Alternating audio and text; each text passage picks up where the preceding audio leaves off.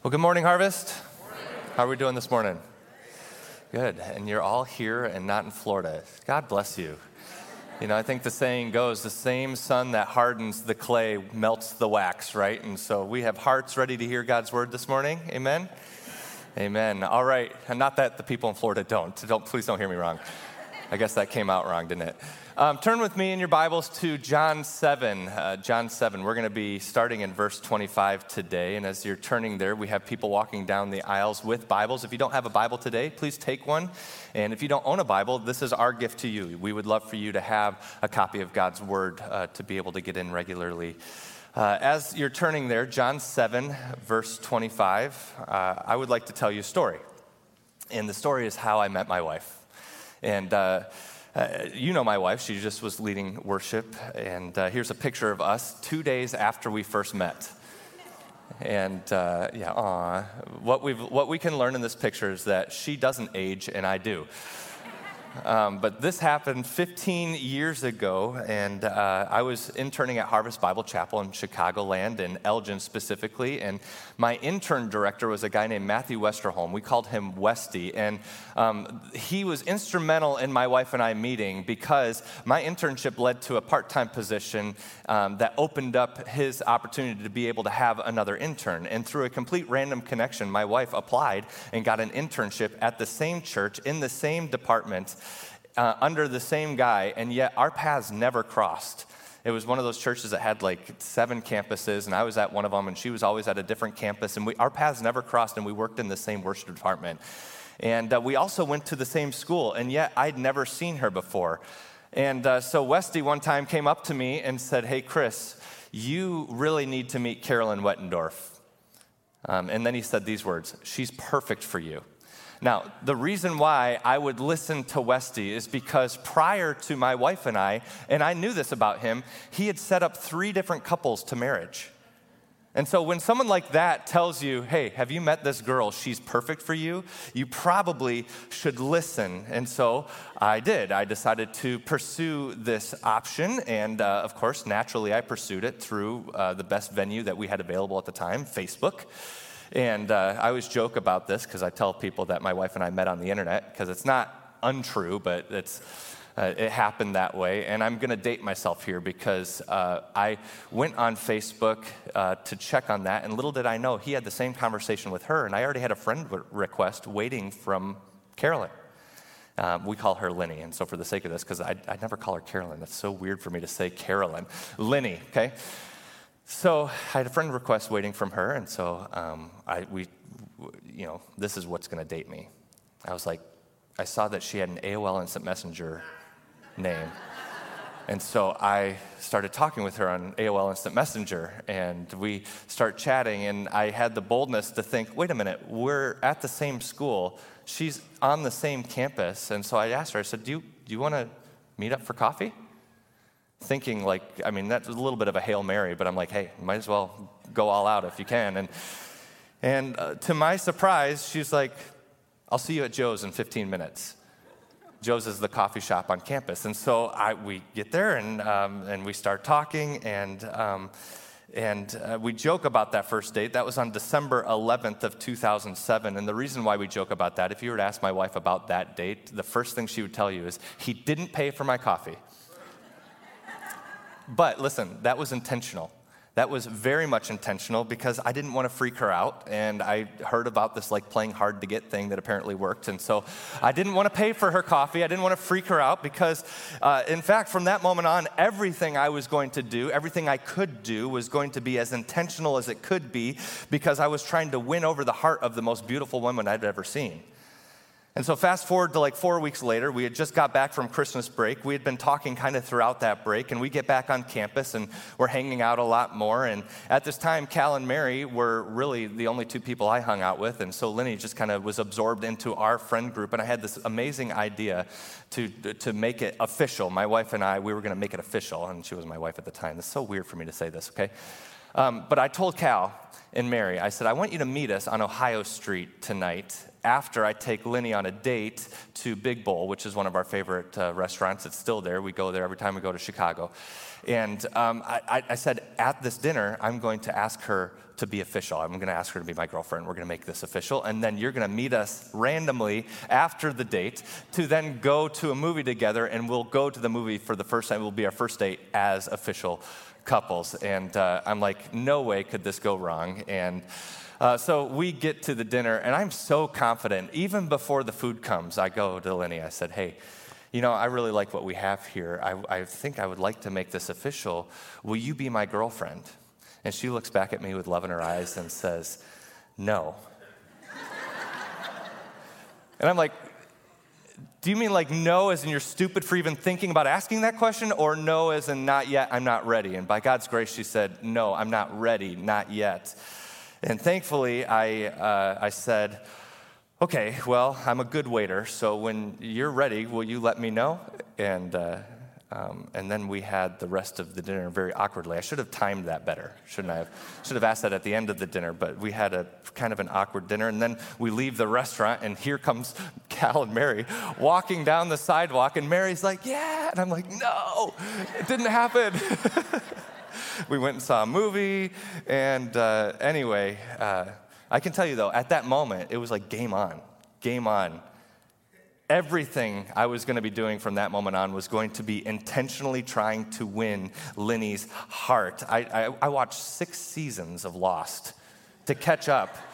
And as a 24 guy, if you know, you know, right? Like you're either 24 or lost at that time. And I was both because I was pursuing her heart. I went out and bought a country music CD, one of my biggest regrets in my life, to win over the heart of Lenny. And uh, by God's grace, two weeks later, January 23rd of 2008, she said, I think I'm ready now. And the rest is history. Here's a recent picture of us this past Thanksgiving. And oh, I love when you do that. And so I tell you this story to illustrate the fact that when, when you have your mission and you have your mind set on something and uh, your mission set ahead of you, what you do, everything you do, has intentionality for that mission, doesn't it? And Jesus is in his final months of his ministry. And what we're going to see here in this passage is that he has intentionality about everything he is doing. In fact, his intentionality, uh, not only in this passage, uh, but also today, it hasn't changed. And that's our big idea for this morning that I want you to write down. It says, Jesus is intentionally coming after your heart today. Jesus is intentionally coming after your heart. And I want to pick four things out of this passage today as we dive into God's word uh, about Jesus' intentionality. And if you remember, Pastor Cal last week was talking about how this sequence of events was happening during what was called the Feast of Booths. And in that Feast of Booths, uh, Jesus was teaching in the temple. He showed up at the temple and he was teaching. And here's the response of the people. Let's pick up in verse 25. It says, Some of the people of Jerusalem therefore said, Is this not the man whom they seek to kill? And here he is speaking openly, and they say nothing to him. Can it be that the authorities really know that this is the Christ? But we know where this man comes from, and when the Christ appears, no one will know where he comes from. So Jesus proclaimed as he taught in the temple, You know me, and you know where I come from, but I have not come of my own accord. He who sent me is true, and him you do not know. I know him, for I come from him, and he sent me. So they were seeking to arrest him, but no one laid a hand on him because his hour had not yet come. Yet many of the people believed in him. They said, When the Christ appears, will he do more signs than this man has done? The Pharisees heard the crowd muttering these things about him, and the chief priests and the Pharisees sent officers to arrest him. Then Jesus said, I will be with you a little longer, and then I'm going to him who sent me. You will seek me, and you will not find me. Where I am, you cannot come. The Jews said to one another, Where does this man intend to go that we will not find him? Does he intend to go to the dispersion among the Greeks and teach the Greeks? What does he mean by saying, You will seek me, and you will not find me? And where I am, you cannot come? So Jesus has intentionality in everything and is intentionally coming after your heart today. And here's the first thing I want us to see Jesus' boldness is intentionally clear. His boldness is intentionally clear. When I think of this story, I just can't help but think that Jesus is such a boss I mean, he's showing up to the temple. He is so bold, almost uncomfortably bold in this story. And what we need to realize, what we need to remember about this circumstance happening now is that the last time Jesus was in the temple, do you know what it was? Is when he overturned the money changing tables. It's when he ravaged the temple and he cleansed the temple physically. And now he shows up. You think You think that maybe the temple security guards might have Jesus' picture hung up in their office. You think, with the disturbance that that was, that it would be at all surprising that Jesus would show his face up again in the temple, and yet where was he? Right in the middle of the temple, preaching, teaching like a boss. And what does it say? People were confused. Naturally. Like, wait, isn't, isn't this the guy? Isn't this the guy that they want to kill? Isn't this the guy that they don't want to be speaking right now in the temple? And since he is speaking, maybe, and they're not doing anything about it, maybe he, maybe he is the Christ. It even says that many people believed in him because of the sheer fact that they couldn't imagine anyone else doing the signs and the wonders that Jesus did and that they saw with their very eyes. Jesus' boldness is a defining factor of his life, isn't it? He's, he, like no one else in Scripture, steps into situations with such boldness and confidence, and his boldness changed people's entire course of their life. It says many people believed. Jesus' example of boldness here is one of the reasons why our church is built on the four pillars that we're built on. And one of them, which is sharing the good news of Jesus with what? Boldness. It's bold witness. And sometimes I need this reminder, don't I? And maybe you need this reminder sometimes of that he that is in us is greater than he that is in the world. And yet we become so afraid and timid in the world, don't we? We don't need to be. We have confidence in Christ. We have the same boldness that Christ has in us to be able to preach the good news that people so desperately need. And here's what we need to never forget about boldness. When we are bold with the Word of God, rightly handling the Word of truth, like 1 Timothy says, uh, we have the ability, being used by God as instruments in the Redeemer's hands, to possibly and hopefully change the entire course of life in someone's life, the direction of someone's life.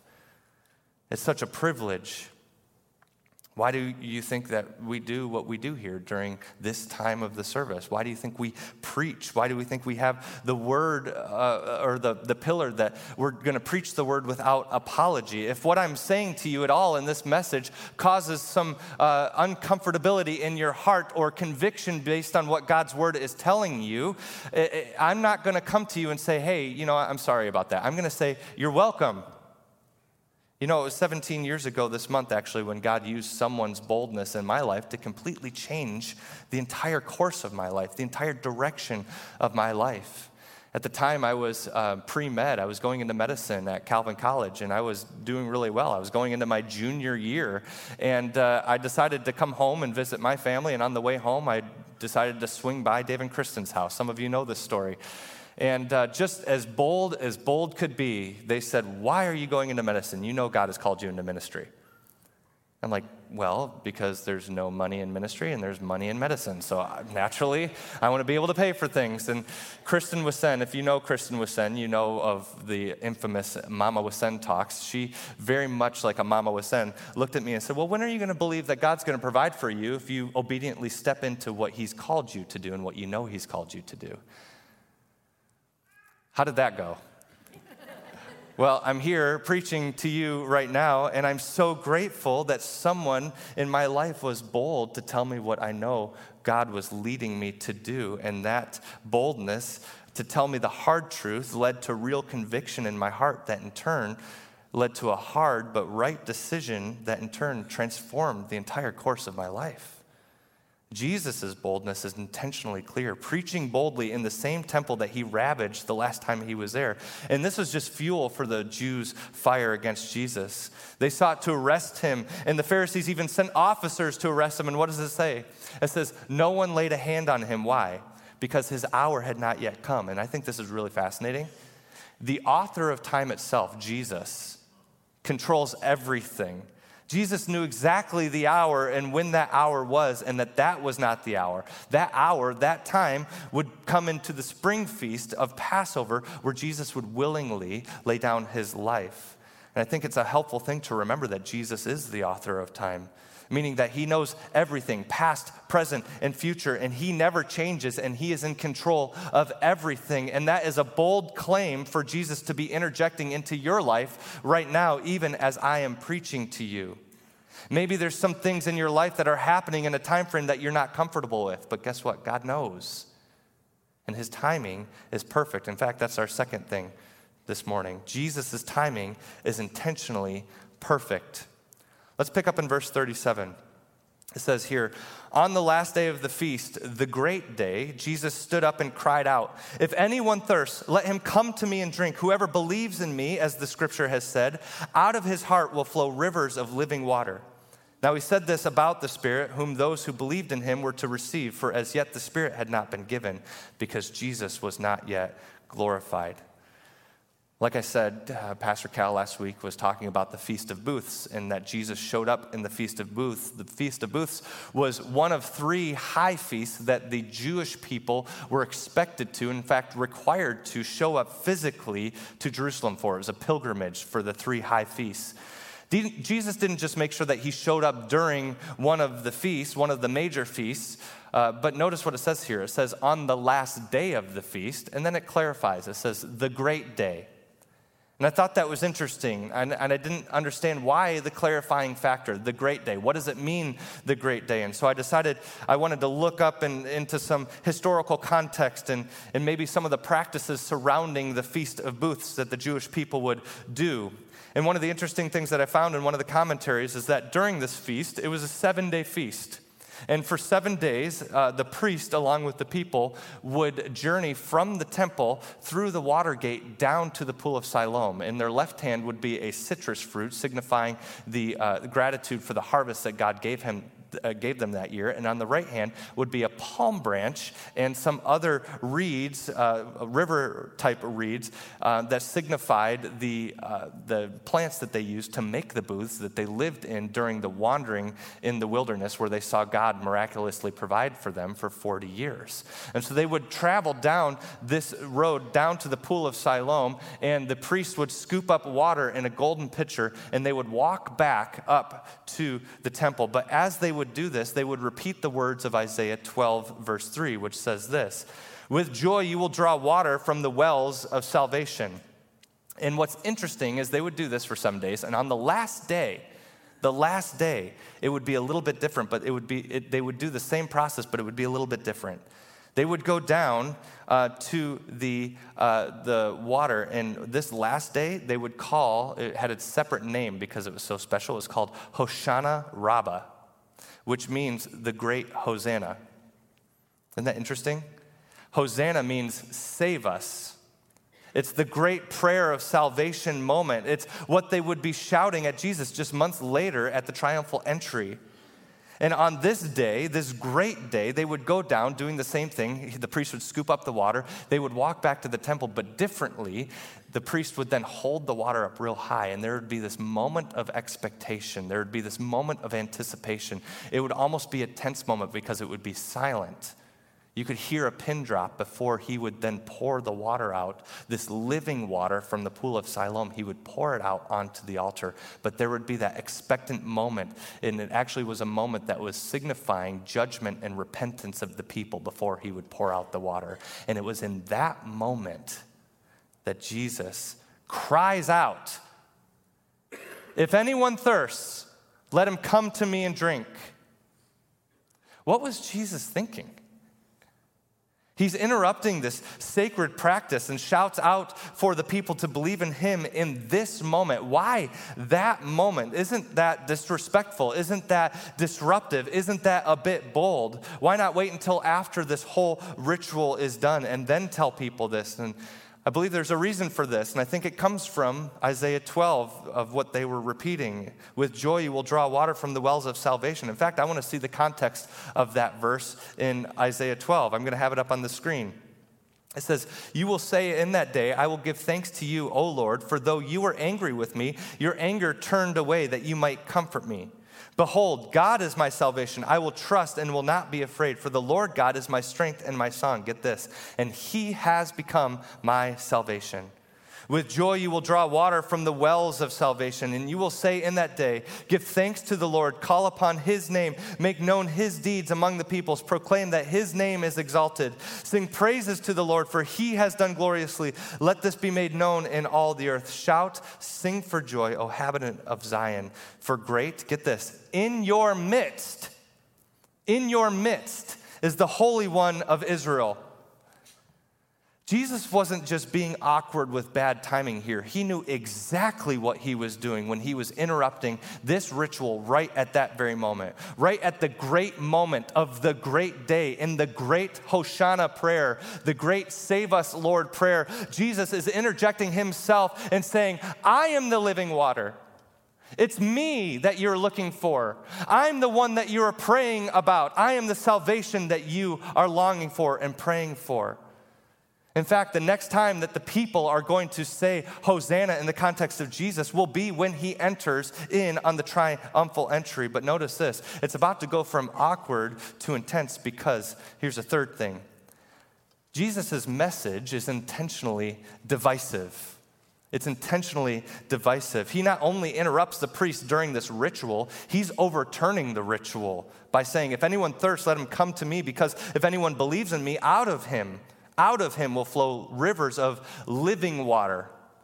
Jesus is cleansing the temple again, not in a physical sense, but now in a spiritual sense. He's basically saying, You do these things, you do these rituals to appeal to God for salvation, and yet you're missing the whole point of it all. I'm standing right here in your midst, and I am the source of living water.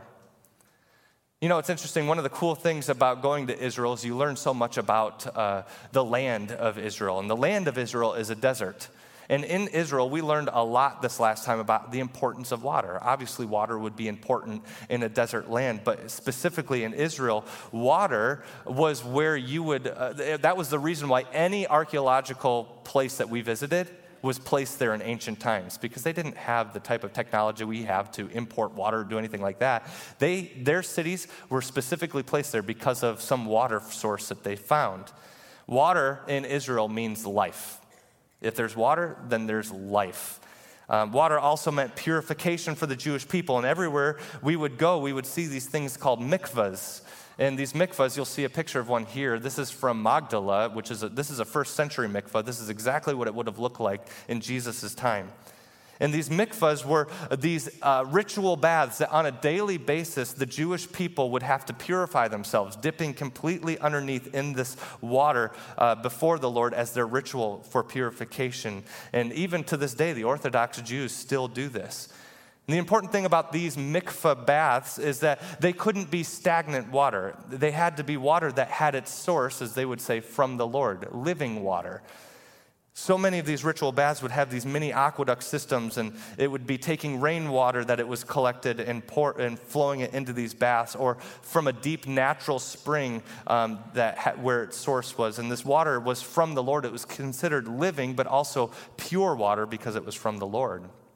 In fact, the Pool of Siloam, where this ritual would have happened on the Feast of Booths, was also a ritual bath because it had its source from living water. When Hezekiah, um, when he was under siege from Sennacherib, actually dug a tunnel from both sides, from the pool and from the Gihon Springs, redirecting the Gihon Springs to the pool of Siloam, so that when they were under siege by Sennacherib, they actually had a source of water to keep them alive. And Sennacherib eventually gave up and went away. And the reason why I tell you this is because Jesus' message was very divisive when he said, If you thirst, come to me for living water. He's saying, You think you're purifying yourself with this water from the pool of Siloam or any ritual bath for that matter, but the problem is you're still dirty. You're still impure. But come to me, Jesus says, believe in me, and you will have living water. Get this pouring from inside you, from you purity from the inside out. The source of your purity will be inside you. What does this mean? Well, it tells us what it means in verse 39. It says, Now he said this about the Spirit, whom those who believed in him were to receive, for as yet the Spirit had not been given because Jesus was not yet glorified. Now think of that for just a moment. One of the greatest truths of the gospel uh, when Jesus died and paid the penalty for our sin is that when we believe this by faith, forgiveness is extended to us. Our sin is removed as far as the east is from the west. And when Jesus rose from the dead, he sealed our eternity because sin and death were defeated. But get this, it could have just ended there. But it didn't. But God's grace went far beyond what we could ever ask for or imagine. When, when we believe in Jesus, He gives us the same power that rose Him from the dead. He gives us His Spirit to be inside of us. Galatians says that our flesh has been crucified with Christ, so it's no longer I who live, but Christ who lives, what? In us the Spirit of God Himself, the same power that raised Christ from the dead, alive in us. It's this reason why, when final judgment happens on that day, when we die or Christ returns, when God looks at us, He doesn't see us, but He sees Christ in us, in our place, pure, holy, acceptable before the Lord.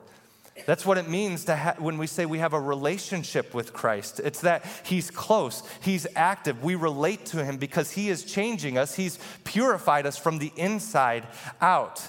And so, why is this so important? That we would be purified by Christ through His Spirit. It's because He knows that there is nothing that we could do, nothing that we could do in our own power or any ritual that would be able to purify ourselves. And yet, how often do we see our world and many religions in our world trying to do exactly that and achieve their own purity? Do you get it? Jesus' message is intentionally putting a dividing line between ritual and relationship. And that message today is just as divisive. And those rituals of trying to purify ourselves, they are just as prevalent in our world. You know, one of the saddest places that we visited in Israel is actually the traditional and more likely the historical place where um, Jesus both was killed, um, his body was prepared, and his body was buried in a tomb in where he rose from the dead. It's this giant church called the Church of the Holy Sepulchre in the old city of Jerusalem.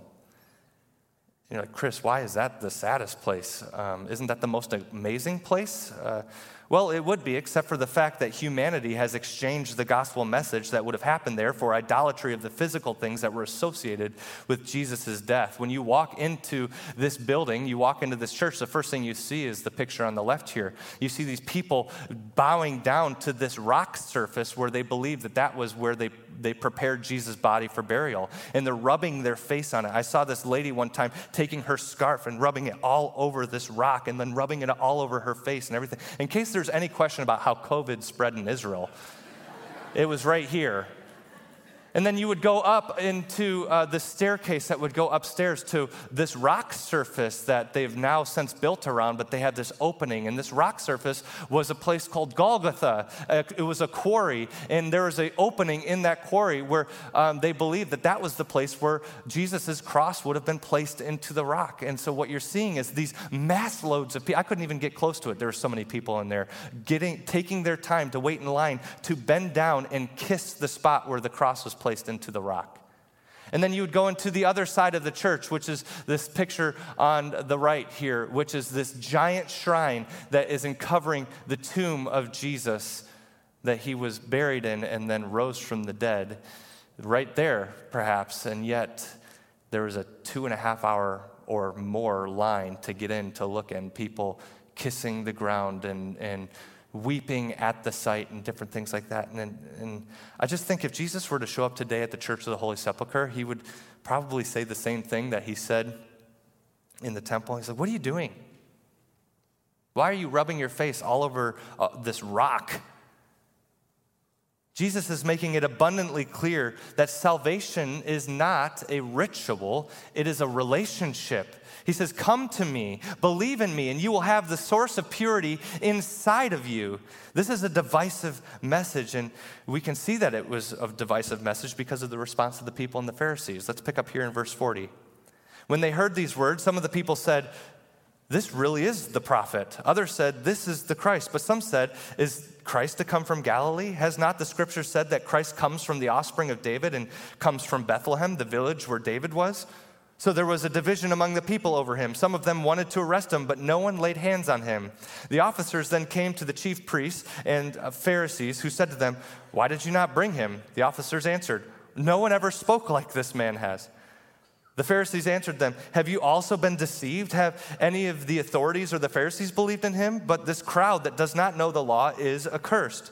Nicodemus, who had gone to him before, who was one of them, said to them, Does our law judge a man without first giving him a hearing and learning what he does? And they replied to Nicodemus, Are you from Galilee too? Search and see that no prophet arises from Galilee. The same message had polarizing effect on this crowd. Some were like, this is a prophet. This is clearly a prophet. This must be the Christ. And some were threatened by it. In fact, the Pharisees were very much threatened by it, and they wanted Jesus to be killed. They sent officers to arrest him, and the officers was like, what, if, what do I arrest him for? No one has ever talked like this man before. And uh, why exactly were the Pharisees so threatened by Jesus? Well, I'll tell you why. It's because if what Jesus just said is true, they don't have any power anymore. See, because the, the Pharisees pride themselves in the fact that they were the gatekeepers of the law to the Jewish community. If you wanted to know what the law was, you had to go through a Pharisee to understand what the law was. And they used that to lord over the people in these rituals that they uh, came up with. The lorded over the people and looked down on the people. And anyway, I mean, can I just be pastoral for a moment? Permission to be pastoral in this room? Many people Many people, perhaps some people in this room, have their hope in the ritual of Christianity and not the relationship with Jesus. Maybe you're sitting here thinking, well, I'm at church. I'm here. I'm doing what I need to do. Jesus is dividing a very clear line between ritual and relationship. And sadly, there are many people who come week in and week out and still don't take Jesus up on his offer about having that living water pouring from their heart, having the purity from the inside out, receiving Jesus as Savior, but also as Lord. And he's calling you, perhaps right now, if that's you, he's calling you right now intentionally. That's our last point here. Jesus' call is intentionally direct. He says, Anyone who thirsts. Does anyone thirst this morning? Jesus is calling directly to you. He's calling out to the Pharisees to repent of their hypocrisy and pride. He's calling out to the skeptic to see the signs. He's calling out to the desperate to see his invitation to life and living water. Jesus' boldness is intentionally clear. It is not a mistake that you're sitting right here, right now, listening to this message because his timing is intentionally perfect. His message is intentionally dividing our hearts right now to hear his call to you right now in this moment, as direct as it is. He says, Come to me. It doesn't matter where you're coming from. It doesn't matter what circumstance you're walking out of. It doesn't matter what valley you are walking through. He says, Come to me and drink. Come to me and find satisfaction. Come to me and find forgiveness. Come to me and find rest. Come to me and find peace. Come to me and find life. Do you thirst this morning? Do you want to change? Is your way not working today? Are you hurting? Are you sick? Are you sick and tired of the status quo of your life and what has become? Are you hoping that maybe just coming to church would help you forget about everything else going on in your life and the other problems happening right now? Maybe you're drowning in sorrow and grief. Are you gripped by fear, anxiety, and depression? Are you enslaved by the passions of the flesh that constantly make you feel guilty and dirty and impure? Why are you here today? Do you thirst for the living water, for the purity and the hope that only comes through Jesus Christ? Because Jesus is intentionally coming after your heart right now. You might even be feeling it right now. I know I've been there sitting in the congregation and my heart pounding out of my chest because of what the pastor's saying. Leaves us with a big question Is your heart a desert or a river this morning? When we think about the vast expense that Jesus went through to be able to say these statements and to be able to make these claims, we cannot move quickly past the reality that in order for living water to flow from our hearts, blood had to flow from his hands, feet, and side. The reality of our hearts, as scripture says, is that all of our hearts started as a desert because of our sin. We were hopeless apart from an act of God who sent Jesus through his mercy and grace to die the death that we deserve because of our sin and then to raise again from the dead, which is what we celebrate going into this week, giving us life, giving us forgiveness, giving us peace, giving us hope, giving us a reason to live. And he's calling you right now to follow him. If you have not made that step, He's calling to you right now to believe in Him. He's calling you right now to receive Him as Lord. And I don't know where you're at right now, but often our hearts can get so distracted, can it? And maybe we've been a believer for years, but we've allowed something in our life or a situation or uh, ongoing diagnosis or something like that to distract us from our uh, ongoing relationship with Jesus Christ. And it's a time to repent of that distraction. It's a time to draw near to the Lord and maybe even make a drastic step in our life to finally surrender our heart to Him.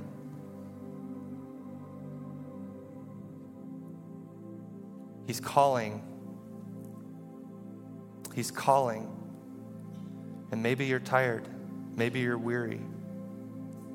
Maybe you are in need, desperate need of a revival in your heart. You believe in Jesus, but you need revival.